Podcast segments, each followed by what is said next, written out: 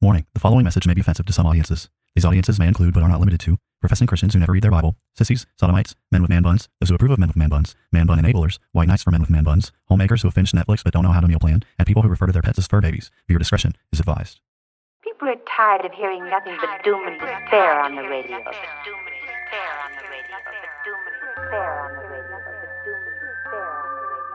The message of Christianity is that salvation is found in Christ alone, and any who reject Christ therefore forfeit any hope of salvation, any hope of heaven. The issue is that humanity is in sin, and the wrath of Almighty God is hanging over our heads.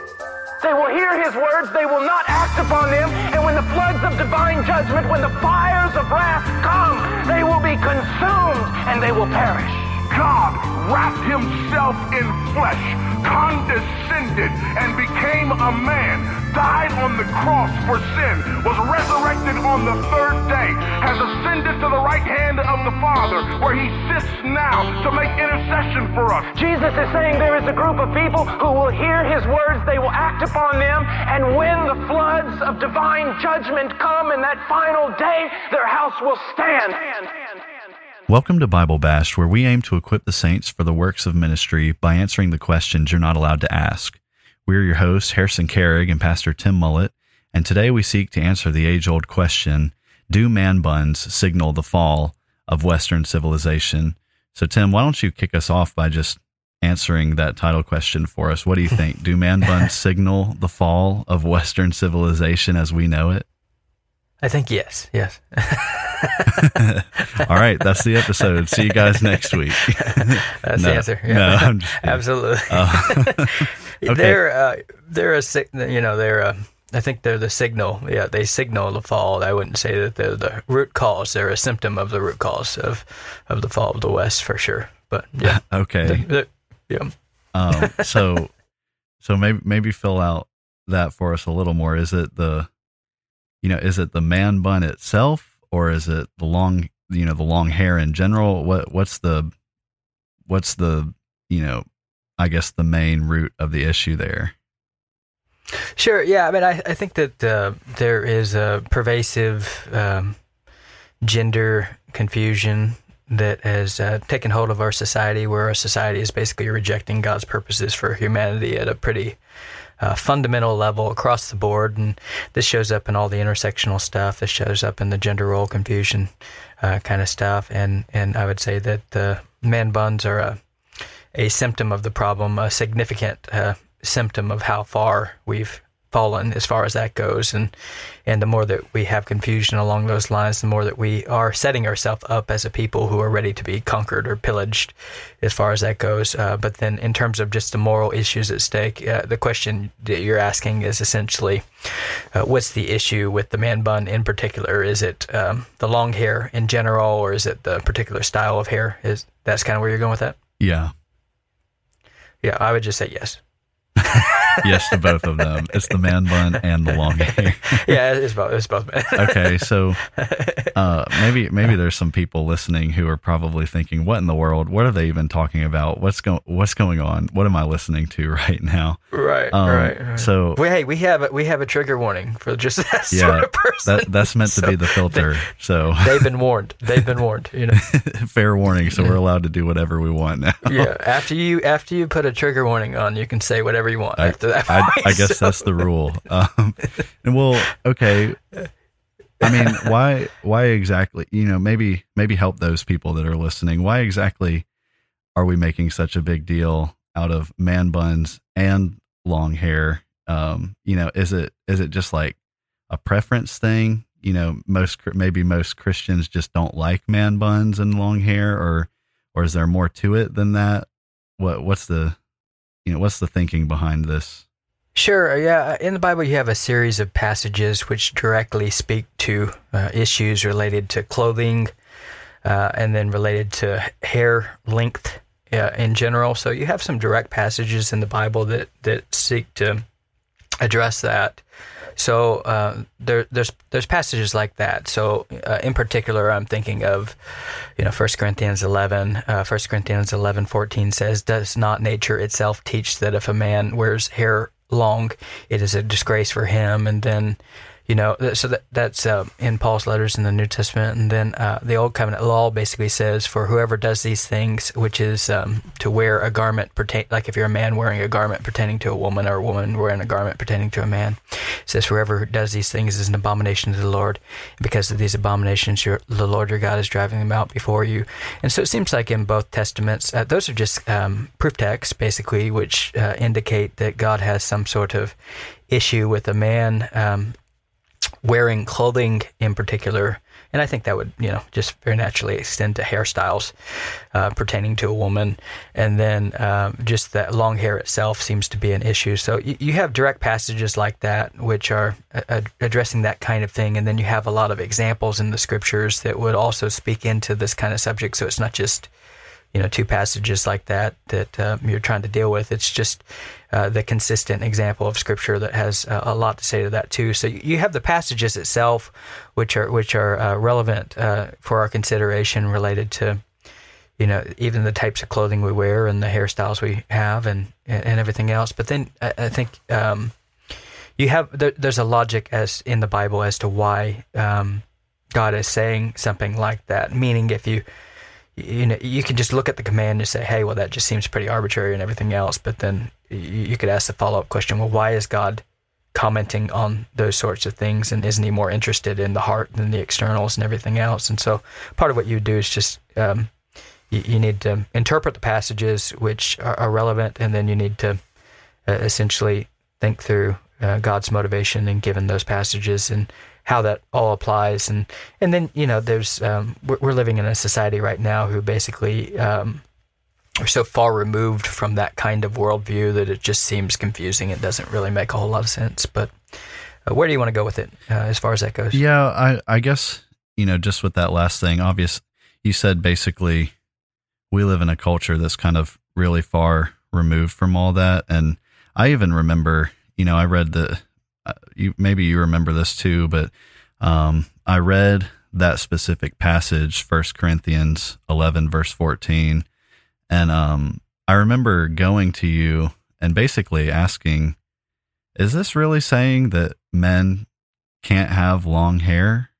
That seems kind of crazy, uh, you know, and and just like just not something a way that we think in our society and and I'm sure probably most people uh, who don't. who like don't have an issue with with long hair they might look at a verse like that and either just throw it out altogether basically saying ah well you know who knows what that's supposed to mean move on you know or or um, be tempted to say hey anyone who actually tries to enforce a verse like this is just being legalistic. So when it comes to that verse specifically, uh, you know, is this just like a, hey, look, that was then, this is now kind of thing? You know, maybe in their culture it wasn't, it wasn't really widely accepted, but then in our culture, you know, it seems more and more like it is widely accepted for a man to have long hair and that be normal. Um, uh, so are we just being like legalistic with, with our application of what this verse seems to be saying from Paul? Uh, yeah, well, le- legalistic uh, legalism in common parlance is any serious attempt to obey the Bible. To uh, particular where it's uh, controversial. So I would say, and under that definition of legal, is it legalistic? I guess we are, you know. So, so if that's what it means, you're but, uh, giving everybody no, ammunition, Tim. yeah, yeah. Call me a legalist if I'm trying to obey the Bible means I'm a legalist. But uh, so sure, yeah. But um, no, I, I think um, you, you, know the liberals are, are very adept at playing this kind of game with the scriptures in general, where they basically just look at a passage and say, "Hey, that's uh, you know, time bound, culturally relative, and you know, um, we know better now, and you know now, and and that can be done in kind of a crude form where. You know, the logic of the liberal project is essentially, I mean, it ends up with people basically just saying that Jesus was a, you know, a bigoted uh, first century to, uh, Jew, man of his own time kind of thing. And, you know, like we uh, know better now today than they did then. And the Bible's filled with a lot of cultural pres- uh, prejudices that we now find to be, you know, monstrous and everything else. And so uh, the, the liberals are, are adept at playing that game. And one of the things that's amazing to me is that when you get to passages like this, uh, conservative Christians, uh, there's there's a few passages where this kind of impulse shows up with the conservatives. So conservatives, you know, there's there's a lot of you know people who believe in gender roles and believe in, um, uh, you know, like that abortion is wrong and everything else. But when it comes, there's a few passages like this, and this is one of those where we just you know go, we just sound like you know. Um, uh, we just sound like uh, crazed liberals at this point, and we're just saying the same kind of thing that they, they say, and, and that's always concerning. Like in terms of just what, whatever you do, you don't want to use the same kind of trite arguments as a liberal would do. We, will do the same thing with like capital punishment laws in the Old Testament and things like that. Uh, the angular passages, the things that the conservatives don't know what to do with, the, or you know, uh, discipline, uh, corporal punishment of children, and we, we just sound very much like that. And I think that's always a dangerous place to be. So whatever it is that you're doing, even if you're arguing that there's some kind of um, uh, time bound application or something along those lines, or um, one of the things that I think you want to make it very clear is that you, you, want to point people to what obedience looks like, even in that kind of arrangement. And we're not doing a very good job of, of basically um, uh, of doing that. Even you know, even if there's an area where we wonder was that a unique cultural application, but we're not doing the work of showing well what is the right application today, uh, kind of thing. And so what it feels like is that we very much are doing the Thomas Jefferson approach to the Bible, where you just cut out the parts you don't like, and that should be troubling. So, um, it like I think. Um, that kind of posture, you know, we, we have to do something better with it as far as that gets concerned. So, but, but maybe you can repeat the repeat the question you're getting at now? Yeah, so I think I think you answered um, the first part of it, just mainly being, you know, essentially, is this verse just kind of like a, a cultural, yeah, culturally oh, right, right, right. motivated saying that Paul is giving that maybe it applies to the Corinthian church, but then it doesn't necessarily apply in the same way for us. Yeah, yeah. Let me. Well, I think the reason why what's happened is, um, and feminism is the culprit here, as it is with so many things. And and and you know, as I've said in one of the shorter um, podcasts we've done, when I'm criticizing feminism, I'm not criticizing women. I'm criticizing an uh, ideology essentially that is that both w- women and men share, and and the basic idea of feminism is basically to blur any distinctions between male and female. So one of the things that happens is you're living in a society that is so pervasively dominated by feminism, essentially, and, and that whole project basically it doesn't see any difference between male and female in terms of uh, their ontology or God's purposes or God's design for them, and so when you're living in a society like that like that sees no functional difference between male and female as far as that goes. Like we, like we, we, we, we don't even notice the obvious biological differences very much as far as that goes. But we're trying to blur the line. Basically, you know, a woman is just in our society a better man. But yeah. there's no, uh, that's the way it works. I mean, but there's no difference between male and female in terms of their function, God's purposes for them. Like, you know, a woman can do anything a man can do and better. And, and so, but when you, when you go that route, then what we're, we're at a passage right now that is pointing to a clear creational difference that Paul is grounding in nature itself. Okay. So, I mean, essentially, Paul's argument in this passage is that, like, a woman, if a woman has long hair, verse 15, it is for her glory, for her hair is given to her for a covering. So, a woman's long hair is meant to uh, be a mark of beauty for a woman and it's meant to uh, to be something that is uh, praiseworthy for her. But then nature itself, Paul is saying, is teaching that a man, if a man wears long hair, it is a disgrace to him. And so, what's happening there is that the Bible is giving a very clear difference in the purpose between a man and a woman, and how um, just something as simple as like a hairstyle can either uh, reflect the creative purpose God has for uh, for a woman, or it can be uh, a source of disgrace based on nature. So basically, this is like, and this is why you can't just like wave your hand and dismiss this as some sort of cultural relic because there's an argument that's being made from from nature, meaning God's design. Uh, God's design for men and women has some relevance to hairstyles is the point.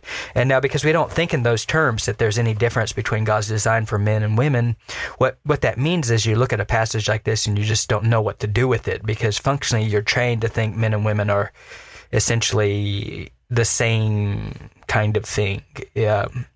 Uh, just you know maybe with a little bit different parts, but then functionally that you know a woman can do anything a man can do, probably better, you know, and that kind of thing. And so like we're we're basically designed for the same purpose. We don't know the difference, and so then these things just appear completely baffling. But then God does have a purpose, you know, for like there's a reason, like based on the way God created us and made us, as to why long hair on a man is disgraceful and short and uh, short hair on a woman is disgraceful is based on his design for men and women, which is fundamentally not the same design, and he doesn't have the same purposes in mind.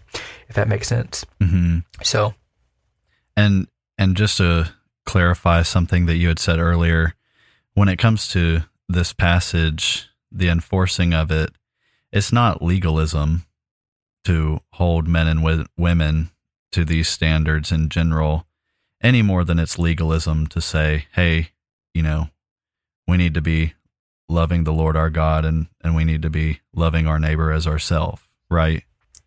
well, sure, yeah. I mean, and, and over and over and over again, you can read the Gospel of John and the Epistles of John, and, and you hear that you know what does it mean to love God? You know, if uh, if you love me, you will keep His commandments, and His commandments are not burdensome. I mean, you just look up "keep His commandments" in the Bible, and you're you're going to get a lot of references at, that are connected to love God. If you say you love God and you keep and you don't keep His commandments, you're a liar, and the truth is not in Him.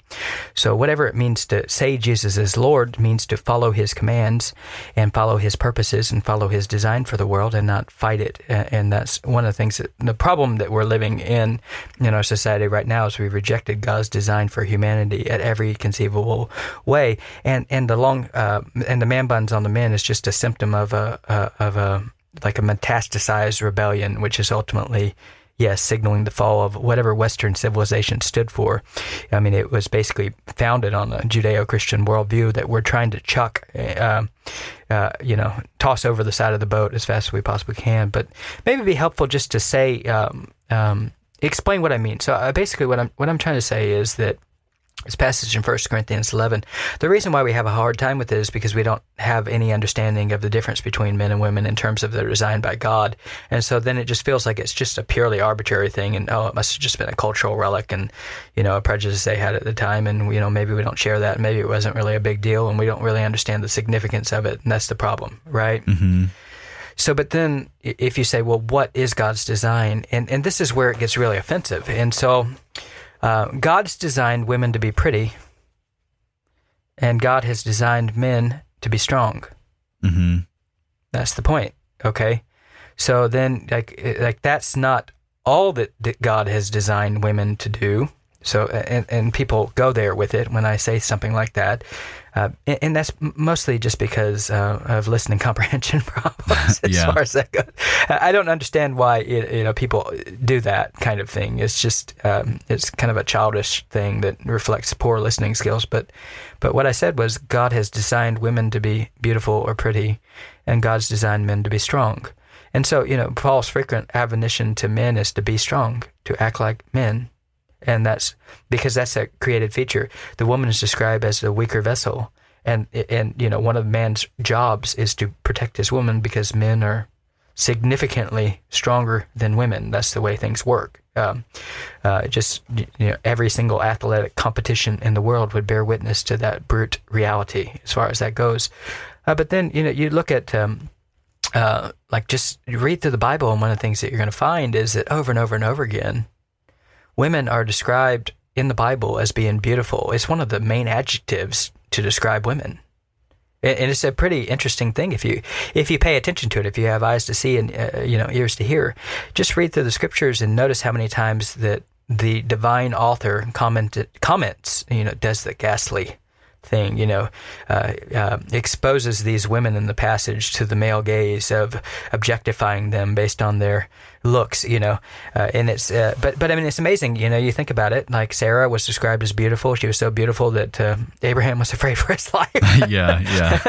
the same thing with Isaac, you know, with Rebecca. Rebecca was, uh, you know, so beautiful that he was scared. He was scared also, you know, uh, the, um, um, Jacob's, um, um, wives, Rachel and Leah. Uh, Rachel was beautiful in form and appearance, meaning she had a great body and she had nice, uh, uh, uh, a nice face. You know, that's what it's saying. Uh, and then, you know, Leah, her eyes were delicate or weak. She had pretty eyes, you know.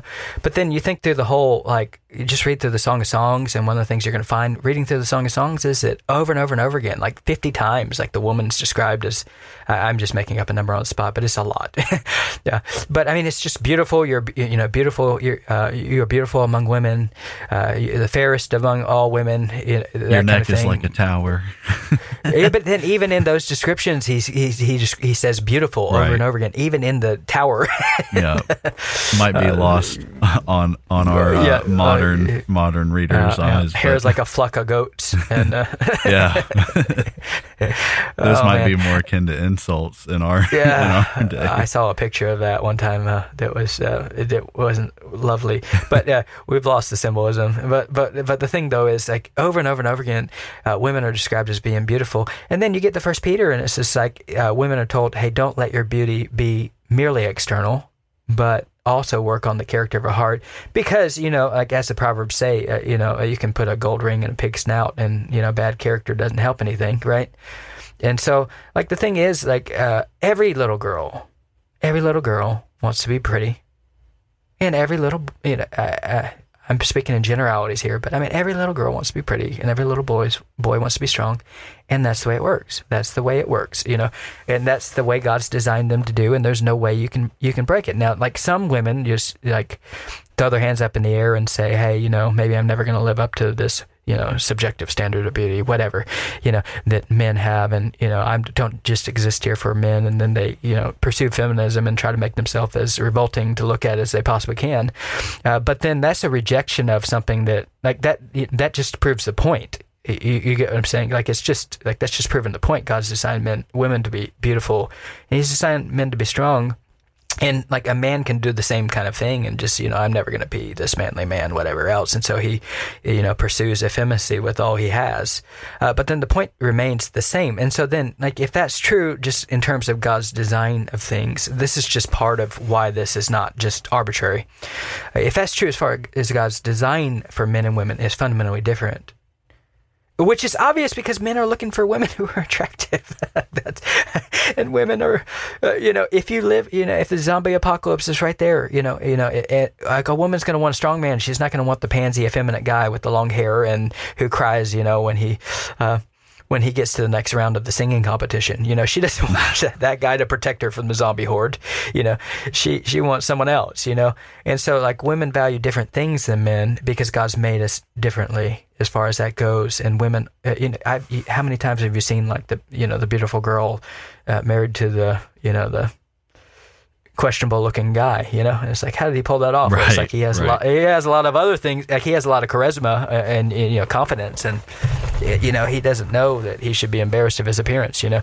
But as far as that goes, but I mean, it's just women are looking for different things than men, and the psychologists, the sociologists would tell you, you know, this is just God's world. It's how how it's designed, and so. Uh, just to, to- let me just uh, say one more thing, and then we'll uh, just related to that. You know, have you ever noticed girls fight?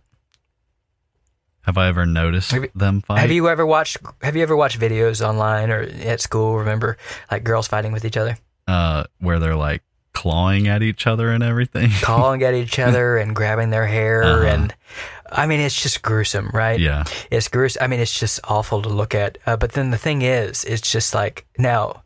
Right, think about those, you know, girl cat fights that are happening with all the scratching and the cl- and the pulling of the hair. You know, you can picture those videos of the one girl on top of the other pulling her hair and kicking her and everything else, and it's just awful to look at.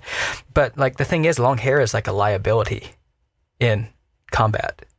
okay, so does not nature itself teach that long hair is like a shameful thing for men? Well, because men are designed for different things. So think about like the you, you think about the way the world actually works. There's evil in the world that needs to be stopped.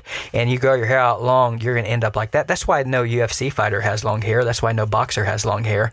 That's why, like, no, like, like, there's an example of Absalom having long hair in the Bible, right? And people will often say, well, I guess that means long hair is okay, right? Well, the problem was like narratives, they, um, they show you theology, they don't tell you theology, me, like in the same way. Meaning, like, what was what was the moral of the story with Absalom's hair? Well, do you remember what happened to him when he died? Tell us. he, he got his hair caught in a tree, and he was he was you know he was being chased uh, by David's men, and he you know he has this thick, long, luxurious hair or whatever. He's riding off. He his his hair is so thick it gets caught in a tree, and he's hanging there. And one of David's men go, comes up and you know spears him to death. And so like, but that just like that's like that's the thing. Like that's like um, men are made for a different purpose and, and, and made for a different design than women. And so nature does like teach like in terms of like people's function in the world. Like there are things like that. That's a liability when it comes to. You don't want some big long flowing mane if you're going to war, right, with other people. You you don't you don't want that. Like uh, like you you don't like that's um, gonna give your enemy an advantage. Uh, but then you know men like typically lose their hair too, and they can't hold on to it in the same way. or a lot of men do lose their hair and everything else. Nature itself even teaches that you know women, um, like men and women are different. You know, and and, and you know that like long hair in women has been a universal symbol of femininity since time began because this is God's world and this is how He made us. And so, anyways, there's just some thoughts on that. There's a lot more that could be said related to that too. Um, so if I could just kind of summarize real quick, essentially, um, the reason Paul is writing against long hair is because basically for a man to have long hair is essentially to reject the design that God had for him as a male. Is that is that fair to say? Yeah, I've given some kind of like um, creational reasons why that's not just a purely arbitrary thing related to the Bible, the biblical passages and everything else. But then there's something um, like you're talking about rejecting of the design God has for you. There's something. Um, let me.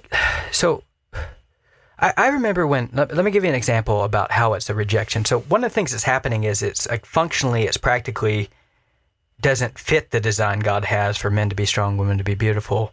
But then, like it like if a man wears long hair, what one of the things that's happening there is he's sing, he's signaling uh, in a very um, overt, like he's doing something that is fundamentally rejecting God's design for him, in a way that um, there are there are a lot of examples like that. So when like uh, men started wearing their sisters' pants, you know, I, I remember growing up, all of a sudden that became a trend. And when I was in my early college, that like guys would start wearing their sisters' pants, and all of a sudden the skinny jeans came from after that but when men did that, they were basically fundamentally going to war against God's um, creation of male and female. So in the beginning, He made them male and female. God has designed men and uh, and women to be fundamentally different. And when you do that kind of thing, when you wear a garment pertaining to a woman, what you're doing is you're rejecting like these creational differences. You're trying to intentionally blur, blur, those lines. And so when when the guys did that, you know, you roll your eyes at it and you think, how in the world can you even fit in those things? Like, what's wrong with you?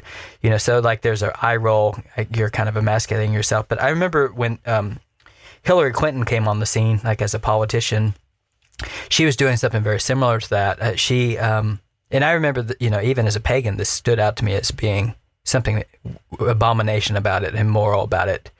Uh, and, and, you know, she she came on the scene wearing the pantsuit, right? Mm-hmm.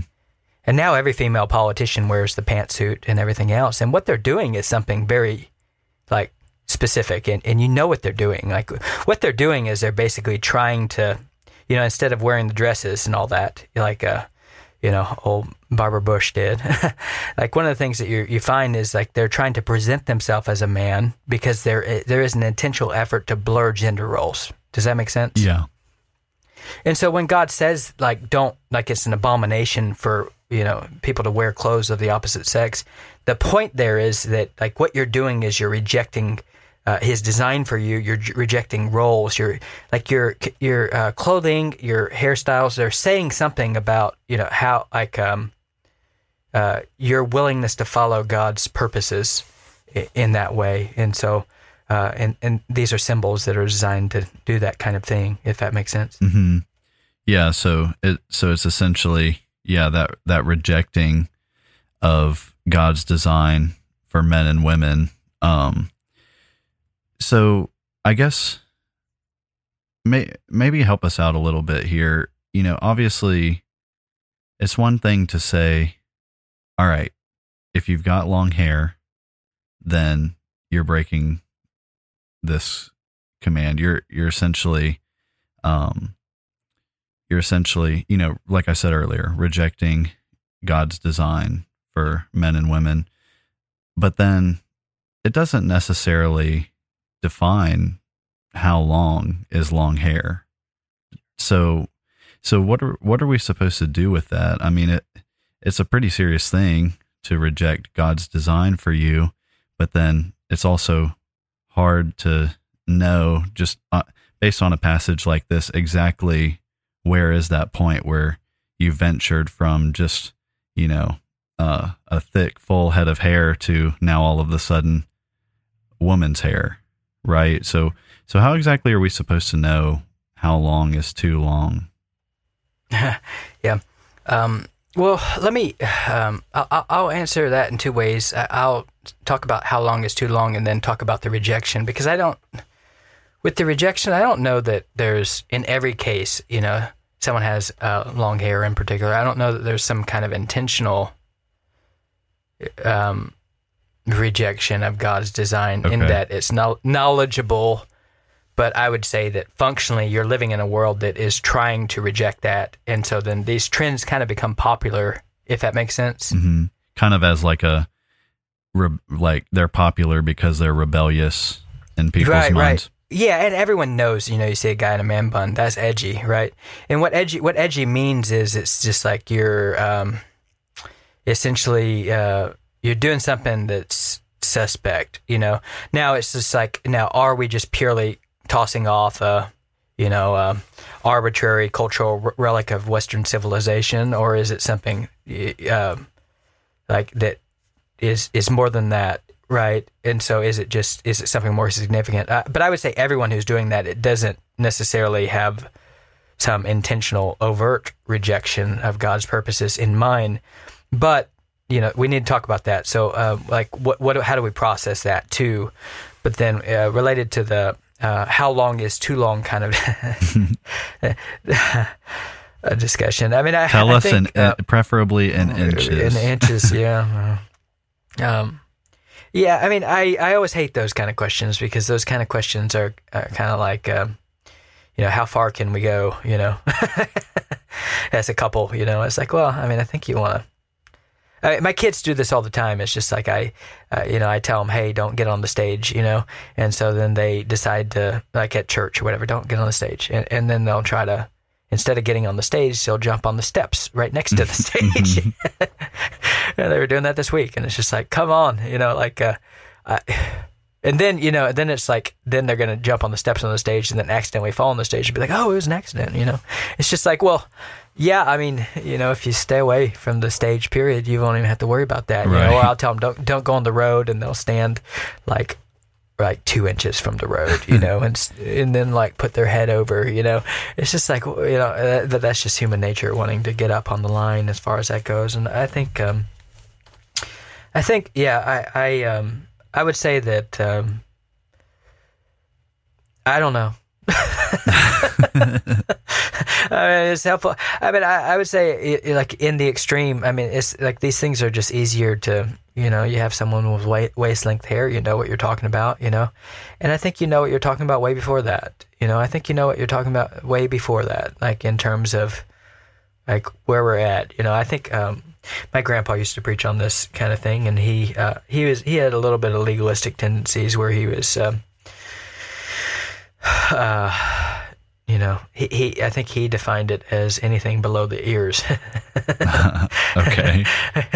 but I, I don't want to say that. But I would say that uh, I, I would say that I think you know I think we all know like um, I think everyone knows you know for the most part um, what we're talking about it, and like I think we're kind of playing dumb if we don't you know like uh, I think we, we all kind of intuitively know like I think when whenever you're at that point where you're looking at a person from the back and you don't know what you're looking at necessarily. So I Uh-huh. think if you want to know a good test for where the line is, like if you just imagine yourself sitting behind someone in church and all you can see is maybe their neck uh your neck and slight bit of shoulders hanging over the chair and you're unsure, you know.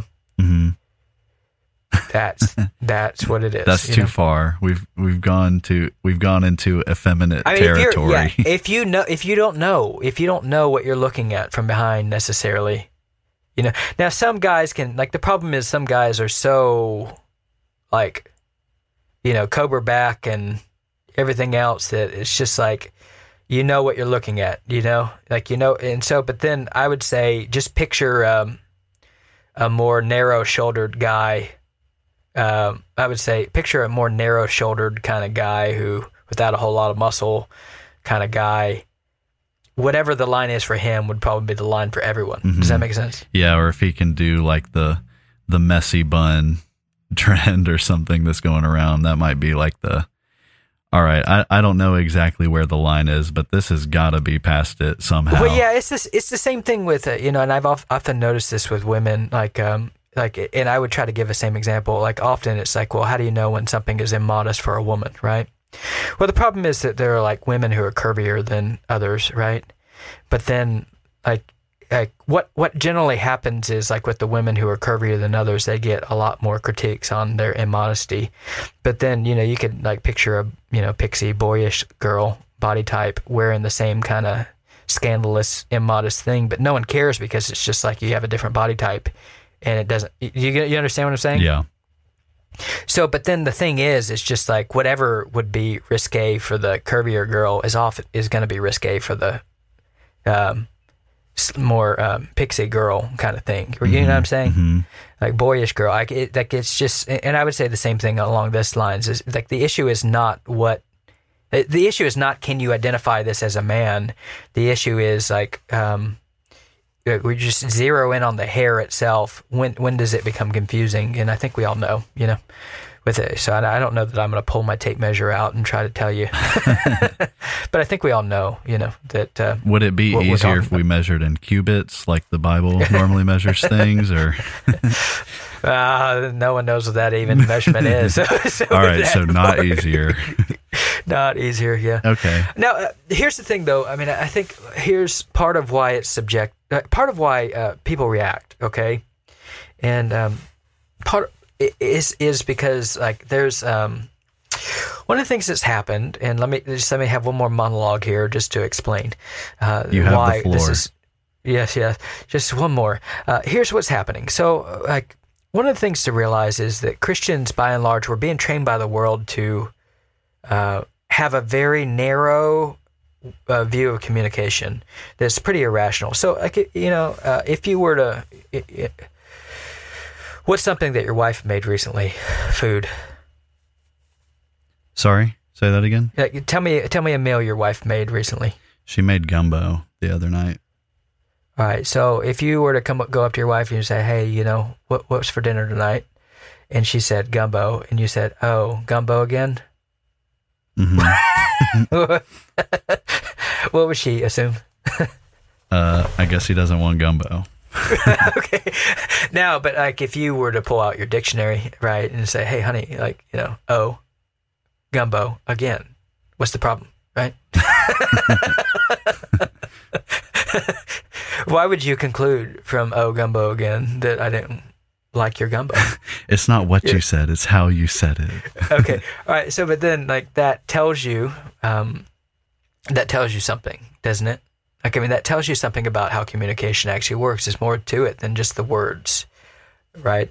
Uh, but then, like, if you think about um, how we communicate, we communicate in a lot of different ways. And so, I mean, just you know, don't actually picture this, you know, but um, well, you know, just picture some, you know, meth girl. You can, you can, because it won't cause you to stumble this way.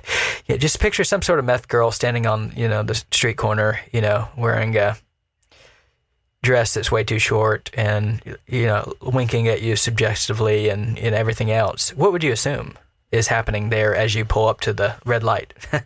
This lady's a prostitute. okay. Now, but if she looked at you and said, "How dare you objectify me?" You know, what would your response be? I would just, I guess, just throw my hands up in the air and say, I don't know anything anymore then. so, but like part of the rules of the game are is essentially like you, you have this kind of play that's being run across the board. Um, and now this feels like it's changing the subject, but it's not.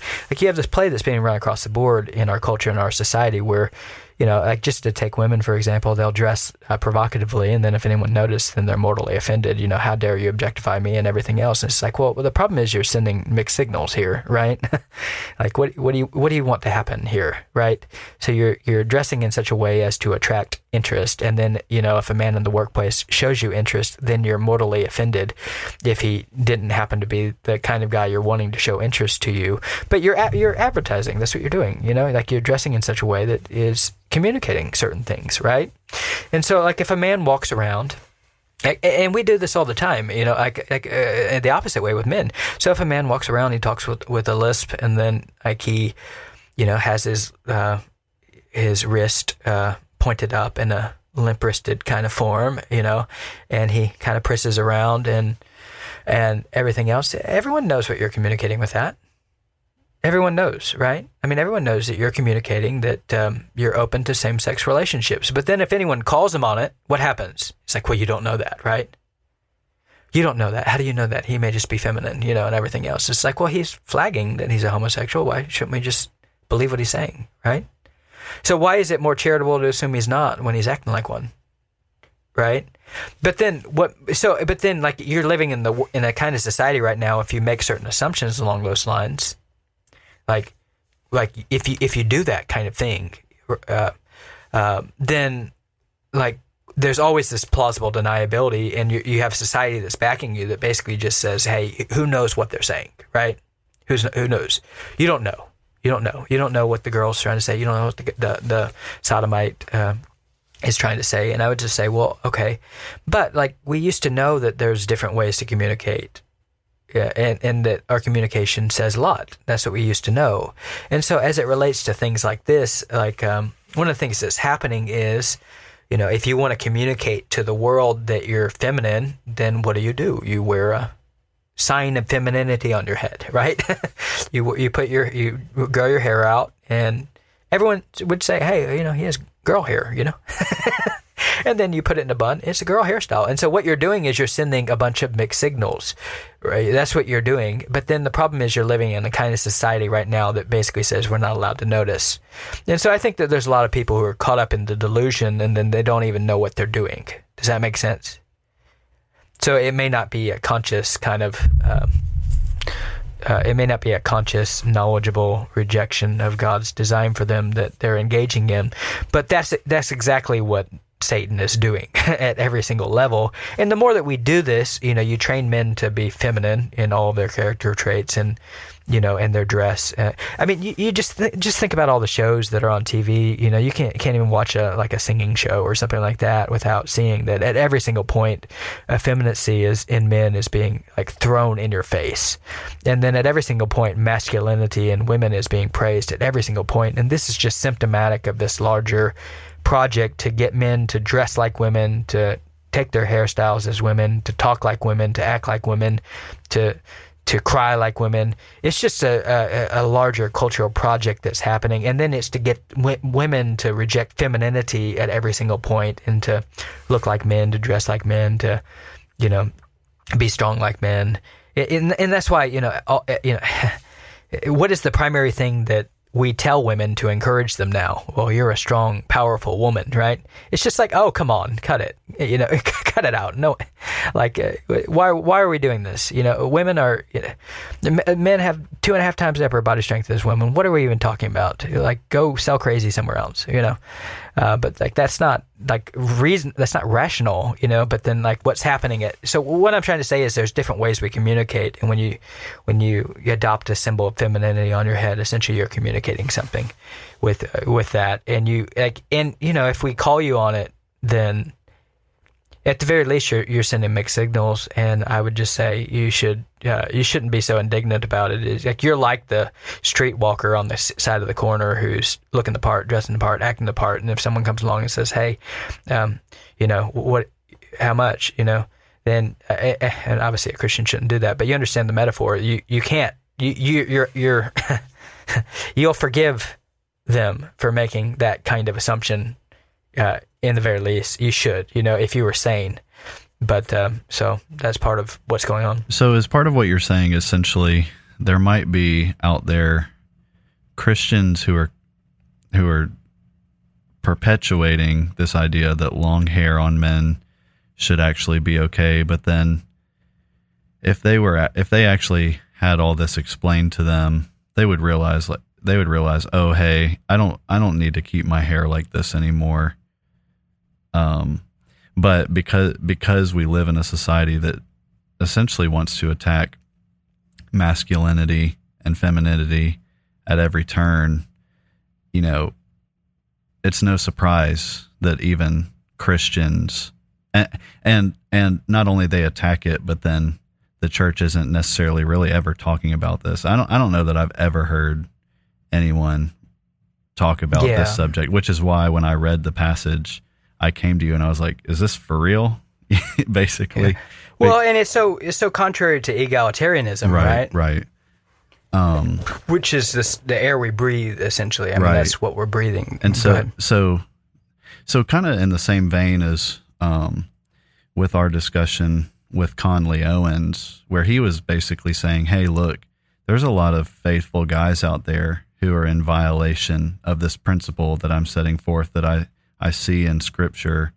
Now, I don't I don't want to like go out and say all of a sudden all these really faithful guys are now false teachers, but then that doesn't at the same time that doesn't excuse the sin that's happening there, but then you know it makes sense that there's so many people violating it because nobody's really talking about this. In the same way with the long hair discussion, there's probably Christians out there who have long hair, but then they've just never been shown any of this stuff and they they've never really been trained to think this way. So so they don't even realize that when they have long hair that there's any sort of command or um, uh, creational design that they're violating. Is is that kind of what you're saying? Sure. Yeah. I, I think um, there's. Um, I think that we all have a conscience in us that we suppress. And, you know, there's like within all of us a, a desire at times to be edgy or to be provocative or to, you know, push boundaries. Like that's just like symptomatic of the human condition. So, I mean, I can imagine different types of people in this kind of discussion, uh, to where you know you you let your hair grow and you let it grow and it keeps on growing, and I, I can imagine a kind of person who feels a little bit internally like, oh, is this all right? You know, but then they go with it and they go with it, and they, and and they're kind of silencing that kind of voice that was there a little bit kind of thing. And then you know after a little bit it's just like okay it it they've successfully seared all that and you know, then but then so, but i would say yes I, I think that kind of reaction might be i think your standard red blooded american male who's you know wearing uh, your sister's pants kind of thing like the first the pioneers of that project definitely knew what they were doing right Yeah. they knew what they were doing much more than like people coming along afterwards and basically just uh, like um, now you have skinny jeans which are not exactly the same as a style and something you know might be totally different with that than the other thing but then like what I mean is I just think that there's people along the spectrum like the the pioneers are probably much more aware and then like the people who are just kind of caught up in it. I would say that we don't have a framework of how men and women are different at this. And so as our society is rapidly decaying at every single level, like things strange things have happened and so uh, my dad, you know, like just to give you an example, my dad growing up, he told me, you know, stand up straight with your shoulders back, right? Walk, he told me walk like a man, act like a man, talk like a man. You know, he told me these things, eh, you know, and he he applied it very specifically to, you know, like the things. Um, he taught me the kind of things that if I ever ended up in prison.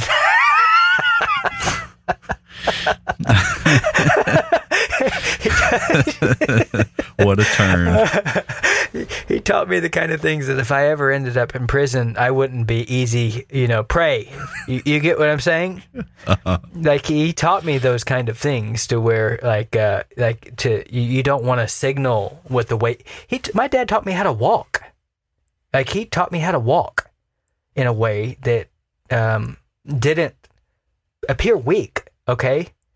Uh, and like, and so that didn't just signal weakness. So he taught me how to stand, how to sit, how to walk, how to, you know, be assertive. He taught me those kind of things. But then part of what's happening with when feminism like entrenches itself in a society, like it has right now, and all these things are blurred, you have society at every single level praising femininity and encouraging men to like embrace it full heartedly.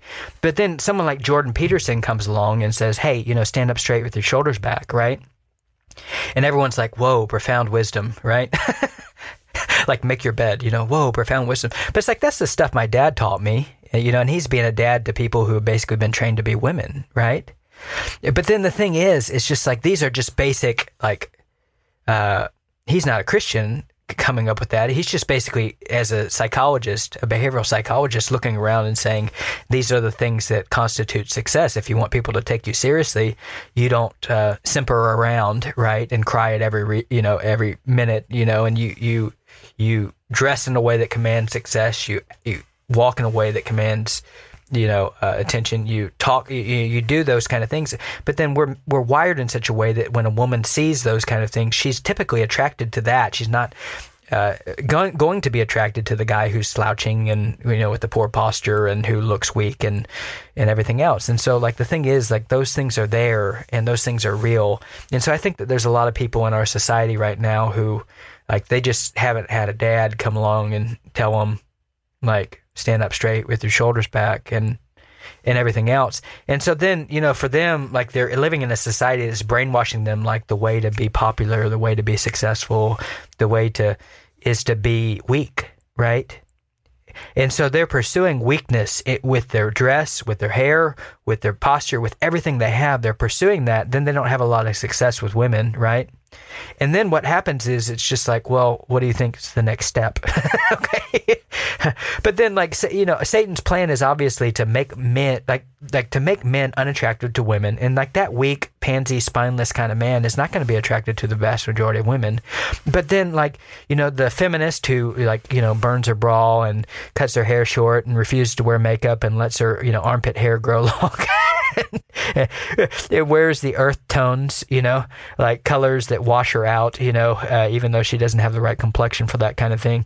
Like that kind of girl is attractive to no one, right? And so fundamentally, what what this project is doing is is making men and women revolting to each other essentially and no one's allowed to say the obvious like that's so i think that there's the point there is i just think that there's a lot of people who are like they don't have like they have no one to tell them how to survive in prison it's like kind of thing uh, you know assuming they get thrown in there for the sake of the gospel you know it's no, but they don't have anyone like to tell them how to you know I mean, my dad told me how to pursue women. My dad told me how to walk, how to talk, how to, you know, that kind of stuff. And like, you know, and I appreciate that. You know, he taught me just what it means to be a man. And, but then all those things right now are just viewed as, you know, that's just these, uh, you know, archaic uh, stereotypes and, you know, cultural, you know, well, pressure. And it's just like, no, I, I think that there's something legitimate. So I, I think that there's a lot of people who are caught up in it and don't know, they don't have the framework to understand even like um, why that this is just like out of left field. like, what, what are we even talking about? Because there's so many assumptions that are not shared between them and an actual biblical view of the world. Does that make sense? Yeah. Yeah. And I think kind of going back to that verse in First Corinthians um, 11, you know, chapter 11, verse 14, does not nature itself teach you that if a man wears long hair, it is a disgrace for him? I know I've seen plenty of guys who don't have long hair on top of their head, but then they'll have the crazy bike biker gang beard, right? Now, Paul is he's not being specific in this passage in terms of what hair is long. So um you know, so is having the long beard the same difference as having a long or you know long uh, i guess this is like a weird way of saying i don't know if, if this is the right way to say it but like a long head full of hair yeah well, i think in the passage over and over again you hear like um, uh, it's a head covering passage, and so it's essentially saying that woman's hair is her head covering, and, and it's designed by God to be a covering of her head. And you know, a man doesn't need to have uh, that uh, long hair as a head covering because that would be a sign of shame. But then like, that's a very, um, it's one of those questions that does really cause you to teach uh, to, to think through the issue of nature and what nature is teaching at that point and so like the idea of a beard uh, a beard has always been a sign of masculinity since the beginning of time and so like you know like um, everyone knows that if you if you see a man like let's just be honest like if you see a man with a full beard what is the immediate adjective that comes to your mind? He's obviously more manly than a guy without a beard. With a baby face. right right. Right and, and, because it's obvious like what happens like what is nature teaching at that point? You know, when do men grow their beards right? When they're men when they're men, you know, like the, the, what distinguishes the men from the boys is the beard, you know, and and so like the thing a thing about the I mean that's always been the case, and that's been the case since time began. I mean, you know, you just think about um, you know some silly movie like How to Train a Dragon or something like that, and, and you know, uh, Hiccup's lack of beard is a profound source of shame to his father, Stoick the Vast, you know, like, but notice what's happening there, like you know, like that's a project to undermine traditional masculinity isn't it? Um, like the whole project, you know.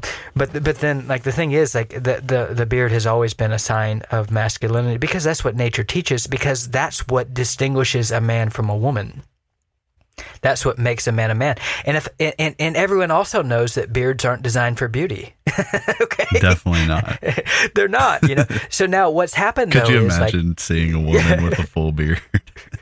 a woman with a full beard with bows in it and everything else. Oh. So, uh, so a no, but the French thing braid.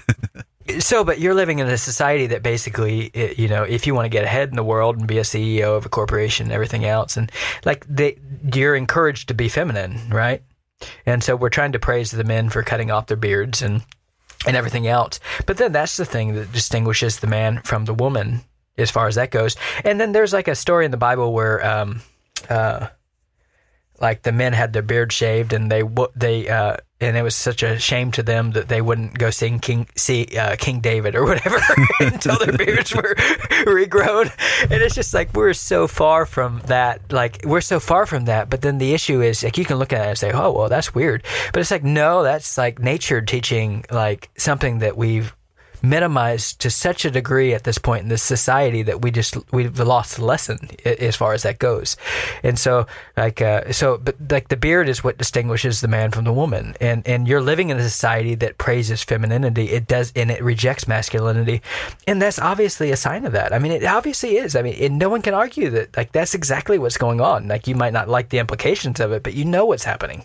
You know that that uh, we're living in a society that wants like like men to be as girly as possible, which is why you have like you know, even 15 years ago, whenever Pirates of the Caribbean came out, Johnny Depp, you know, with the long hair and the eyeliner, right? Like we're doing everything we can to you know, to to fix the problems. You know, you know what I'm saying?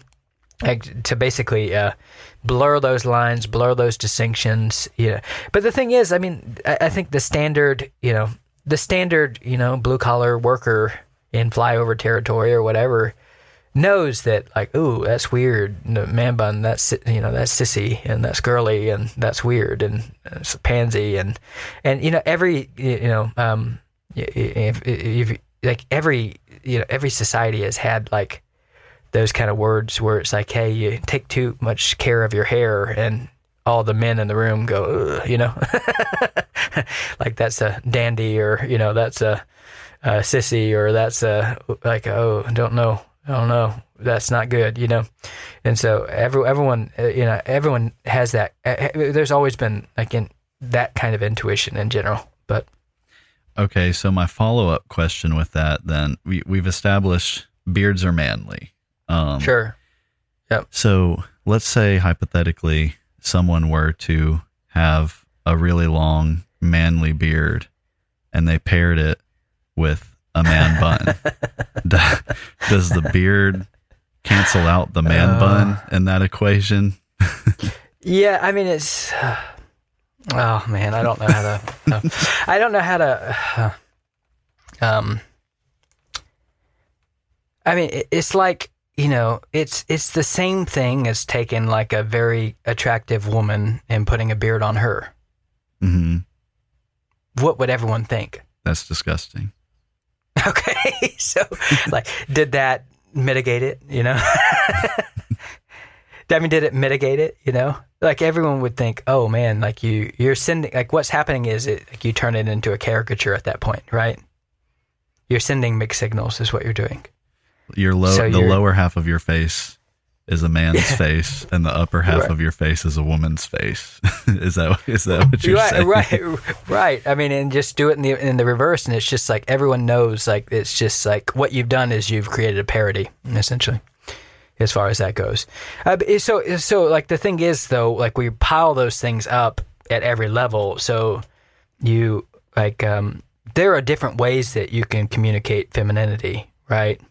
So you can communicate femininity through your walk, through your manner of speech, through just a lack of emotional control where you cry and everything else, like for no reason, and you're always weeping, and every, like it, like all the male singers on singer shows who are just like you can do that through like overly uh, like just. Um, trying to intentionally pursue singing as high as you possibly can in songs and everything else.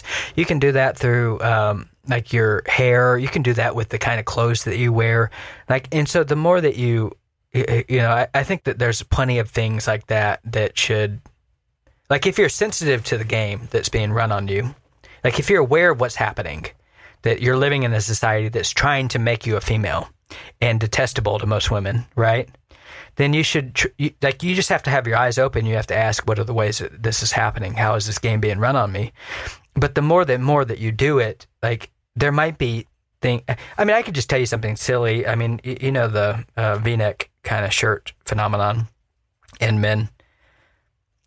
You know, honestly, I have. I bought. Um, I think my wife maybe bought me a, a V-neck shirt at some point, and it wasn't like a plunging V-neck. it wasn't one of those ones that goes all the way down to your belly button. No, no. Um, they make those, by the way. It was a modest. It was a modest one, but then I would tell you that it a gentle yeah, V. it was a more of a squared off V. You know, yeah. Uh, uh, but then uh, every time I wore that, I was just like, man, I just I, I can't do it. Can't do it. Can't do it. You know, and I tried to wear it. You know, and I maybe got to wear it about ten times, and I was like, I'm done. I can't. I can't do it anymore. You know, but that's just the kind of thing that someone does who's sensitive to the project. And so, yeah, I mean, I think, you know, you start multiplying those things, it becomes more, more, more, and more significant to where you, you know. But then, yeah. So the beard, the, the short of it though is no, I don't think the beard mitigates. just, that math creating, doesn't work out, does it? No, no, no. It, it, it doesn't work the opposite way, and everyone knows it. Mm-hmm. You know, like uh, yeah, that would be gross you know, like a, ladies don't know, try and grow a beard. Just you know, picture Miss America kind of woman with a mustache, and you're just like everyone. no, no, no, you, you you you definitely you, are losing that pageant if you go you, up there with a mustache. You took away with your left hand what you gave with your right. You know, it's just like no, no, no, don't just stop. You know. Yeah, yeah. But, but. No, no, that that makes sense. And just to clarify, too, uh, for for those of you listening, uh, Tim and I we are definitely not in violation of this command that Paul is giving. Um, we don't have any video. We don't have any video up where you can see us, but I promise you, our hair our hair is about as short as it gets. yeah, it fell. out. Yeah, mine started going. So, Well, Yeah. I I didn't want to say that yours was. I didn't want to say that yours was going because I didn't want to get mauled by any by any bears tonight. yeah. Hey, you got to be careful. You know, uh, be careful with that. You know, we may call the she bears on you. the she bears. I, I don't feel like getting mauled. so, uh, one other question that I have, I've talked a lot about for the person who has, for the guy who has long hair, essentially what he's doing, whether he realizes it or not, is he's rejecting the design that God had for him uh, uh, in creation. He's rejecting that design from God as a man. Um, one another aspect that you brought up was this idea of culture and how culture views what is manly and what is um, or what's masculine and, and what's feminine and some examples of that would just be you know japanese culture or native american culture where it was it it seems like uh it was actually a manly thing to have long hair. So you see all the pictures and the paintings and the movies of uh, of Japanese samurai, for example, and they have these, you know, uh, they they literally have man, you know, man buns before man buns were cool, kind of thing, and so, so should that, I mean, if you're living in that kind of culture, should does that change the command at all that you get from Paul? If you're the Japanese Christian reading First Corinthians, um, or is,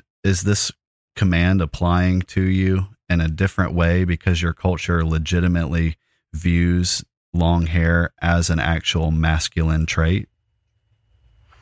Yeah, so I think there's two things that you want to think about as it relates to that. I mean, I think in general, as a like one of the things that you want to do is you want to say, hey, what are the symbols of masculinity in our society and what are the symbols of femi- femininity, and then be very cautious about mixing those kind of things. And so, know, obviously, at a certain point in history, everyone wore robes, right? right. Yeah. And so uh, now, you know, men wear pants and, you know, women wear dresses. And so you can go the Steven Anderson route and say, well, Jesus didn't wear a dress. He wore, he wore, you know, a suit and tie. Or, But- Or like the the um, the Emperor's New Groove. It's not a dress. It's a robe. it's a robe. Yeah. uh, So, but the thing is, like, yeah, I think that there's, you know, part of the language, knowing the language of your culture is, is like there, that you should um, understand well what communicates femininity and what communicates masculinity, and in every kind of society that you live in. So, when you know when uh, the women's liberation movement happened and everything else. Uh, post World War II and all that, like women started wearing pants, and and then you know women started wearing pantsuits, and there was a reaction to that at the time that it you know women don't wear dresses anymore, right? Like you know you don't want to wear a garment pertaining to man pants or that. Now it's become normalized, and now they don't communicate maybe the same thing anymore. But I think most men would look back and say, hey, we we appreciated it more when there was sharper distinctions in dresses than what dress than what there are now. Like any guy is going to love when their wife wears a dress, you know, that kind of thing, despite what anyone you know is allowed to actually say. So I think you know whatever society you live in, those symbols might change as it relates to clothing to some degree, but you shouldn't be the one who is basically trying to walk the bleeding edge of fashion w- blindly wherever it goes. You should understand, you know, what you're chucking. Now, I mean, so part part of it is yes, I think you know there are things in every society that are going to communicate in certain ways, but then the problem is that societies are not neutral. And so, uh, because of multiculturalism, one of the things that's happened essentially is that we're told we have to cr- uncritically praise every single culture, period. Okay? And so every culture must be praised. You must view it in a positive, favorable lens. But this is part of how the question is coming about. You know, are man buns a signal of the decline of the West or whatever? And part of part of the thing to say is, that, yes, Western civilization was built on a Christian foundation, and it's that foundation that we're trying to chuck. And and the huge cornerstone of that foundation is, in the beginning, God made them male and female and they're different, right? So I mean, you can go into a cannibalistic tribe tribal situation uh, where they're all naked savages, you know, running around trying to kill you and eat you, and you and you have to be able to say, well, that's a bad culture, right?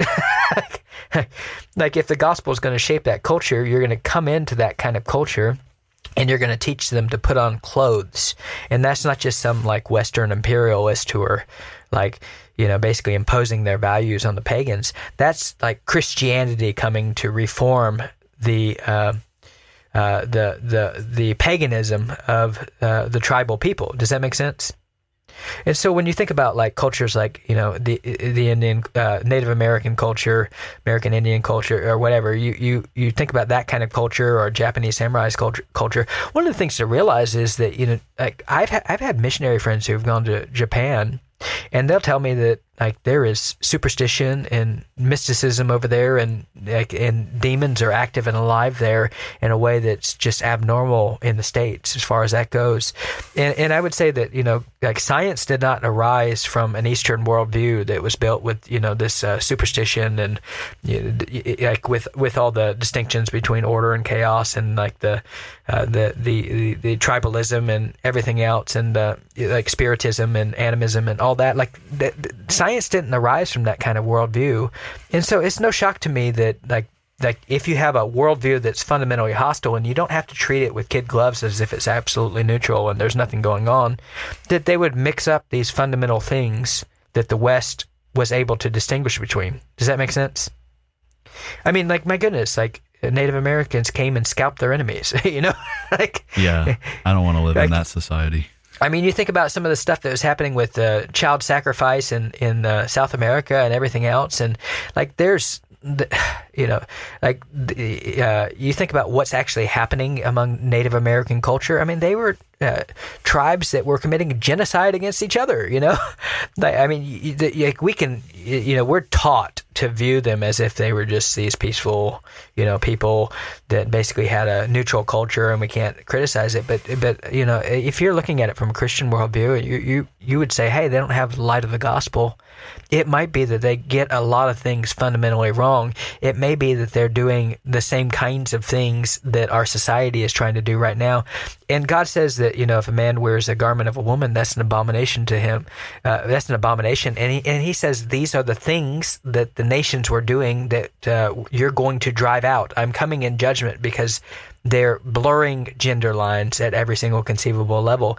And it seems to me, without having to adopt some kind of simplistic manifest destiny or something like that kind of framework, where you know the uh, God, um, uh, you know, I, I think that God has often come in judgment of pagan nations who are doing that kind of thing, uh, and the light of the gospel has come to basically drive certain inhabitants of the land out. Now, I'm not trying to say that you know, American con- conquest of uh, the or the uh, uh, the Spanish you know, Inquisition the, uh, or something. Yeah, I'm not trying to say that everything that happened uh, to get us uh, from you know the conquistadors coming over and the pilgrims coming over and everything else like there's a lot of different types of people coming over for different reasons and i'm not trying to say that everything with the you know the conquistadors and everything else was great and the trail of and everything. I'm not trying to say that's great but there's obviously uh, some insights that western civilization got from the scriptures and the you know, distinctions between male and female that were good. And now we're tossing them over you know the edge of the boat at every single level essentially. And so you, you don't have to just because you know these um, pagans like you, you, know conceived of long hair as a good thing doesn't mean that uh, long hair in men as a good thing. Is no evidence in of itself that you know these things are purely neutral. I'm, I'm going to go with Paul. you know, that's what I'm going to go. I'm going to say maybe Paul knows what he's talking about and go with that more than I'm going to you know lean on multiculturalism and everything okay, else. so so essentially, you know, the long and short of it is, hey, culture should not be the primary thing informing us when it comes to what's masculine and what's feminine because cultures aren't inherently uh, neutral neutral right and so right so it's it's much safer much safer to just default to what the bible says and say hey you know what i, I want to honor the lord and i want to do whatever i, I want to put myself in a position that will honor him you know and so i'm just gonna all right, Paul says short hair. You know what? I'm gonna wear short hair because I fear the Lord, right? Well, and I think if you were to add up the sum total of all cultures around the world, you know, one of the things that you would probably find, like throughout all time, that women have always wanted to be pretty and men have always wanted to be strong. hmm Right. Yeah. And everyone has known since the beginning of time long hair is like a sign of femininity, and there's no way to erase it. And there, you might have an outlier here or there, but the outlier doesn't prove the general rule, which is obviously what nature is teaching. Does that make sense? Mhm. yeah. I I think that's a a, a good stopping point uh, for us on this episode. So uh, hopefully this has been an encouraging topic for you, and and we we hope you guys who are listening really think through what we're saying. I I, I remember when I first read this passage, wondering how in the world is this supposed to be an actual command, but then now I'm just I'm just totally convinced of it. You know, after after more study and and um, and getting Tim getting to talk to you a lot about it, getting a lot of clarification on sort of the underlying assumptions that are supporting this command. And so hopefully this is helpful for you guys. And so we want to thank you guys for listening and we look forward to having you on the next episode. This has been another episode of Bible Bashed. We hope you have been encouraged and blessed through our discussion. We thank you for all your support and ask you to continue to like and subscribe to Bible Bashed and share our podcast with your friends and on social media. Please reach out to us with your questions, pushback, and potential topics for us to discuss in future episodes at BibleBashedPodcast at gmail.com. Now, go boldly and obey the truth in the midst of a biblically illiterate world who will be perpetually offended by your every move.